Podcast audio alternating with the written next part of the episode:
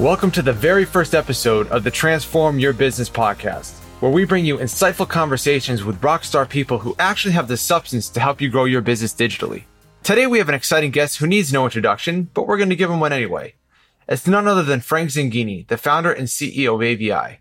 Fun fact Frank's also my boss, so no pressure there, right?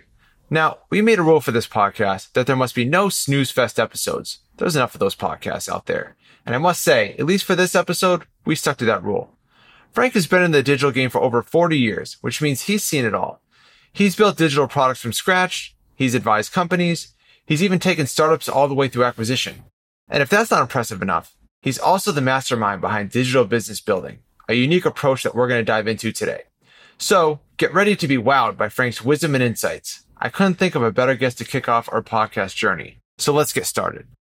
So I couldn't think of a better guest to have on our inaugural episode than the CEO of Applied Visions, Frank Zinghini, who's been doing this for more than 30 years. So Frank, thanks for joining us today.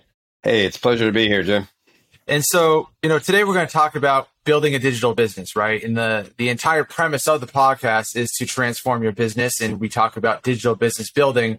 And so that kind of seems like the most natural place for us to start. So, I guess kind of starting out, you know, talking about defining what digital business building is. You know, to me, it's, you know, I look at it like the future of how technology is actually going to be built, you know, like, and what we're doing is using a specific framework to decommoditize the business, you know, build unique value for your market, um, understand really how to articulate and sell the value, and then make sure you can continue to grow and scale, you know, your customers as you grow. But I want to hear from you.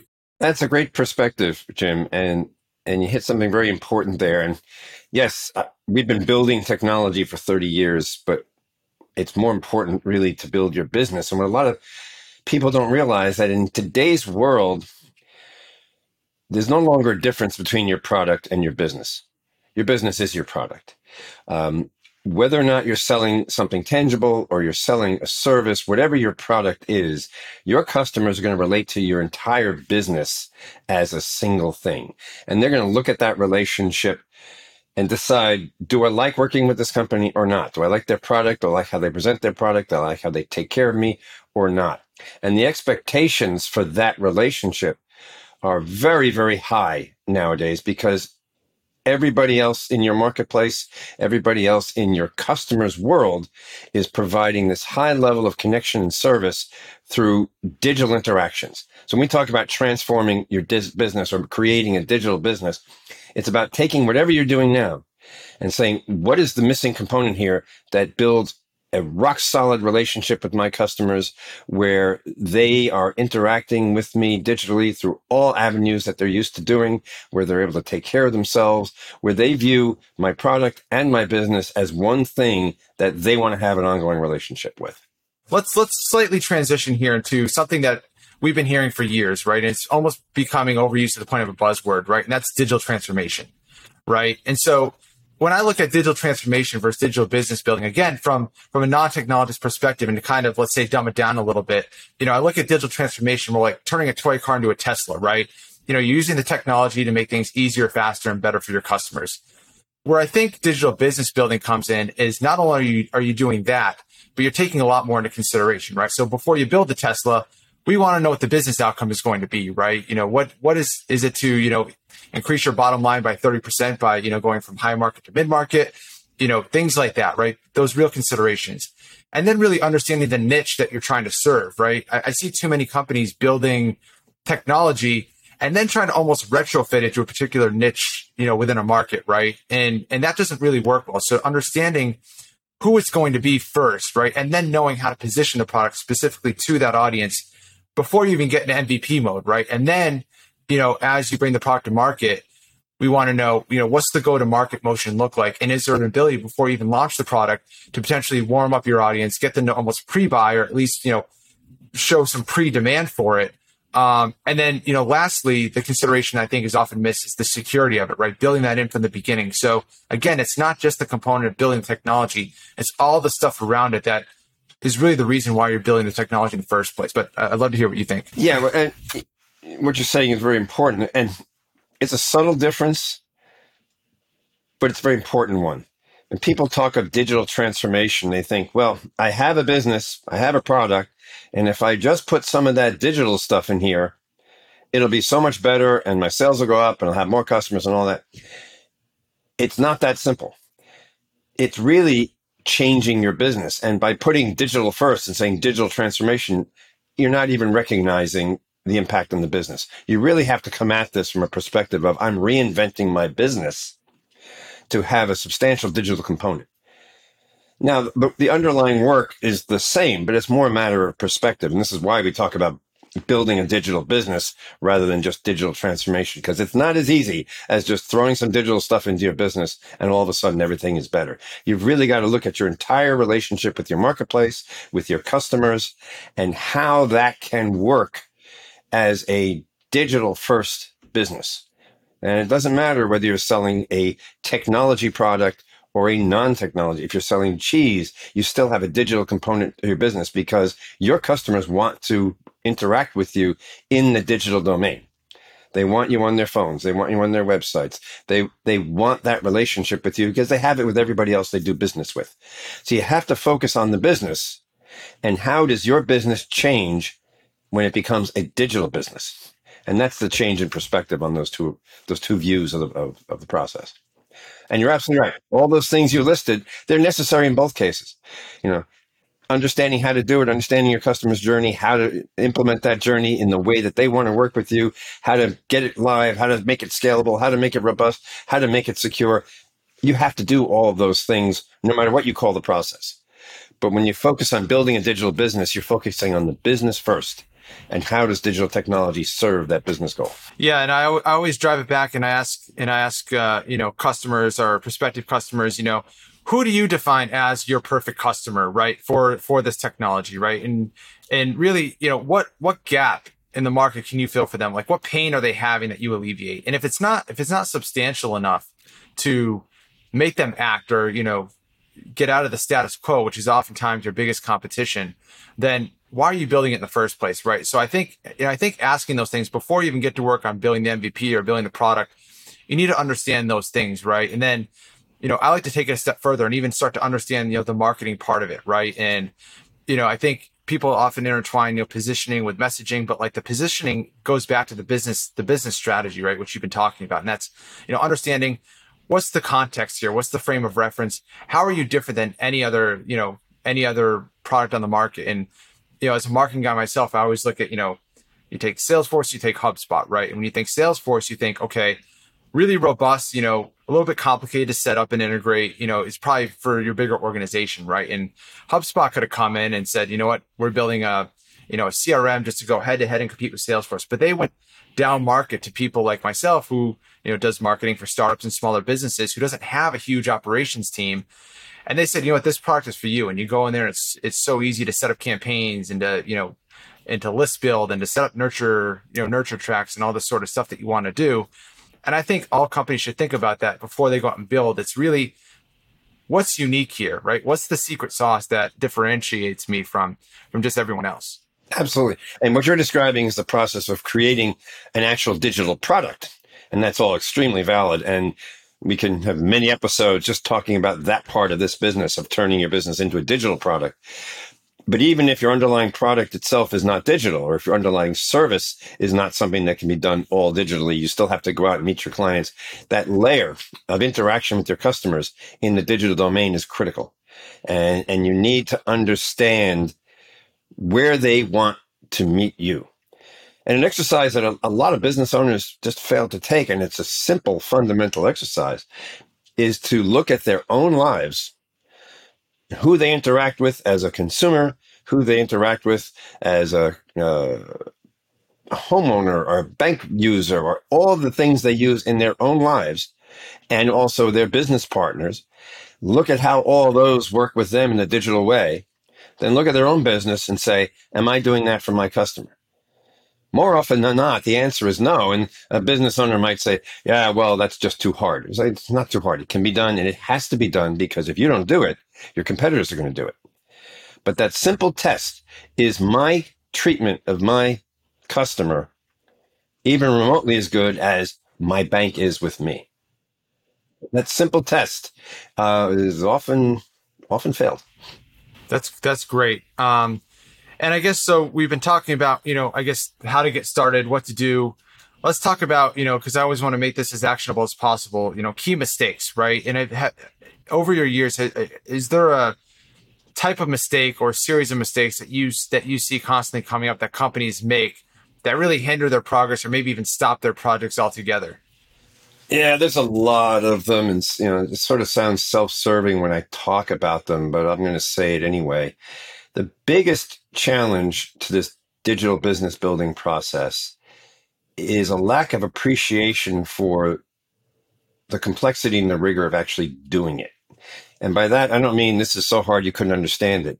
It means recognizing that building the digital component of your business is about as significant as building that new factory I talked about earlier, or modernizing your shop floor, or any other process that you would naturally think, well, that that's complex work and that requires some rigor and that requires some professionalism and there's a certain way to do that. There's this unfortunate feeling that has grown up around digital technology that because almost anyone can claim that they do it, they can do it. And there's a lot of people who claim they can do this who can't it should be easy and it should be cheap and it should be fast. And, you know, you may hear some story about, oh, a guy I know, you know, did this in a week. Why are you telling me it's going to take a year? You have to recognize that this is a substantial investment in your business in terms of time, in terms of money, and in terms of opportunity. That if you go down this path and you approach it in a, a certain way, you're not doing an infinite number of other things so you've made a choice that I'm going to go down this path and down this way. If you give it short shrift, if you don't give it the respect and the discipline and the rigor it deserves, you're going to hurt yourself. And that's probably the biggest mistake. And again, it sounds self-serving because uh, yeah, I'm saying you need to deal with a professional, whether it's us or some other company, and there's plenty of them. You have to deal with professionals who know how to do this and apply the time and the resources necessary to do it right and to do it in a way where you can see where you're going and achieve your vision. And that's the perspective of, well, it's just an app or looking at the app in isolation as, well, I just need an app and then everything else will be better is where it falls down. Um, you know, like saying, I just need a perfect salesperson. So let me just go hire the first salesperson who walks in the door. You're not going to do that. You're an experienced business owner. You're going to really work hard to find the right salesperson. You're going to make sure you have the right sales processes within which they can work so you can mon- and so forth. You're going to give that some rigor. You can't just turn around and say, I need an app and I, I know a guy who can write an app. You know, TikTok, as you said, it's an app. It's a cool. There's a whole business behind it. But what you see on the surface is just the app you need to understand that if your business can benefit from having that digital connection to your customer and that digital connection is best served by an app, great. Now you have to build that whole thing into your business process. Right. And so I guess um, let's talk a little bit about maybe just the, the three vectors of what would, what would make sense to actually build a product, right? And for me, it's, you know, either drives revenue um, it increases the efficiency and therefore perhaps limits the amount of people you need to work on a certain thing right within your business. Or it really you know it, it pleases your customers right? Delights your customers on the back end right? Is there one particular area of those where you think you know what it's more important to go for it than another? Or do you think that you know they're all kind of equally important the way uh, the way business works today? Well they're all intertwined. Um, delighting your customers is a wonderful thing but why do you want to do that? Well, presumably because your competitor is also working on delighting your customers and would love to take your customers away. So that's the first step. You want to retain your customers and maybe you want to get new ones. So customer delight is critical. But then again, you may be in a business where you have a captive audience and, you know, there's delight and then there's satisfaction and, you know, there, there's, there's sort of a, you know, layers of that. But in the end, you want your customers to be happy with you as a business partner because they almost always have other choices. Um, growing the revenue, well, that's part of that, right? It's, it's making your product or service sufficiently attractive so that more people want to use it. Um, the efficiency thing is, is is critical in a number of different ways. And traditionally, when we think of IT and technology, it's always been from a sort of process efficiency basis. What can we do in the back office to make it better so I can lay off a bunch of people and still get the same amount of business? And that hasn't gone away. That's all still part of building a digital business. The difference in recent years is a lot of that becomes transparent to your customers. The, the concept of people self-serving, being able to manage their own accounts.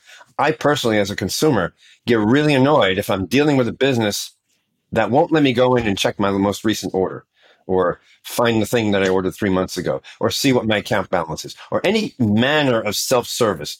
I just take for granted now that any business that I work with as a consumer or as a business partner would have that. And I find myself disappointed if they don't.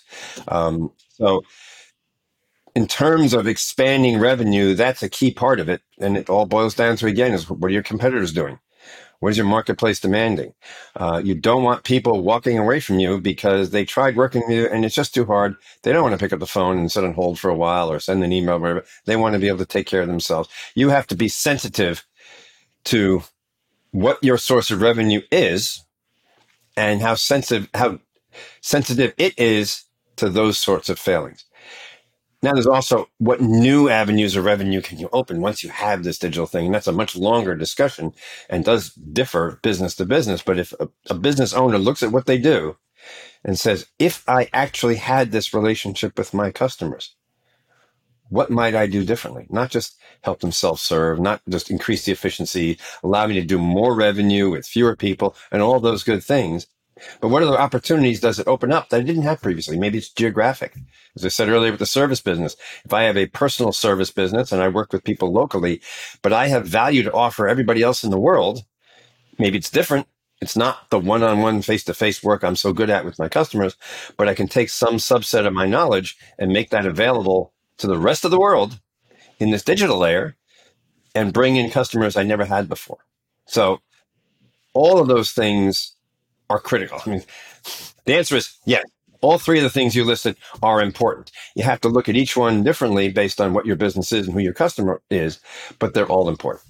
Yeah, and one last topic before we uh, before we break off here. Um, you know, one thing that I think is is still a problem, particularly more for traditional analog businesses, is, and it's kind of excuse, right? Like this doesn't work for me, right? It seems to work for every other business in the world, but this this this doesn't fit my business model. This doesn't work for me, right?